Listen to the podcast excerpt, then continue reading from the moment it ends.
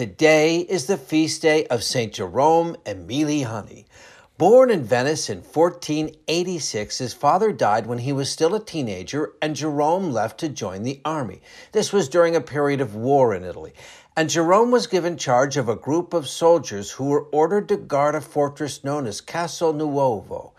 They were overrun, however, and Jerome was captured and placed in the castle's dungeon.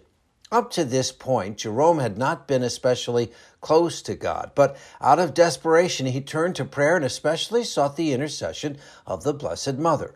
Miraculously, he escaped and immediately made a pilgrimage to the shrine of Our Lady of Treviso, where he left the chains that had bound him as an offering.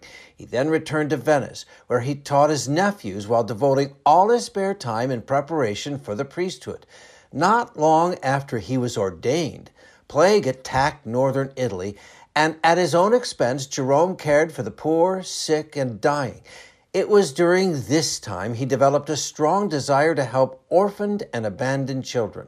In addition to a hospital and shelter for women trying to escape prostitution, Jerome founded three orphanages. Then in 1532, and with the help of Alessandro Besuzio, and Agostino Bariso, both priests, he founded the Clerks Regular of Somasca, dedicated to helping care for orphans and teaching children.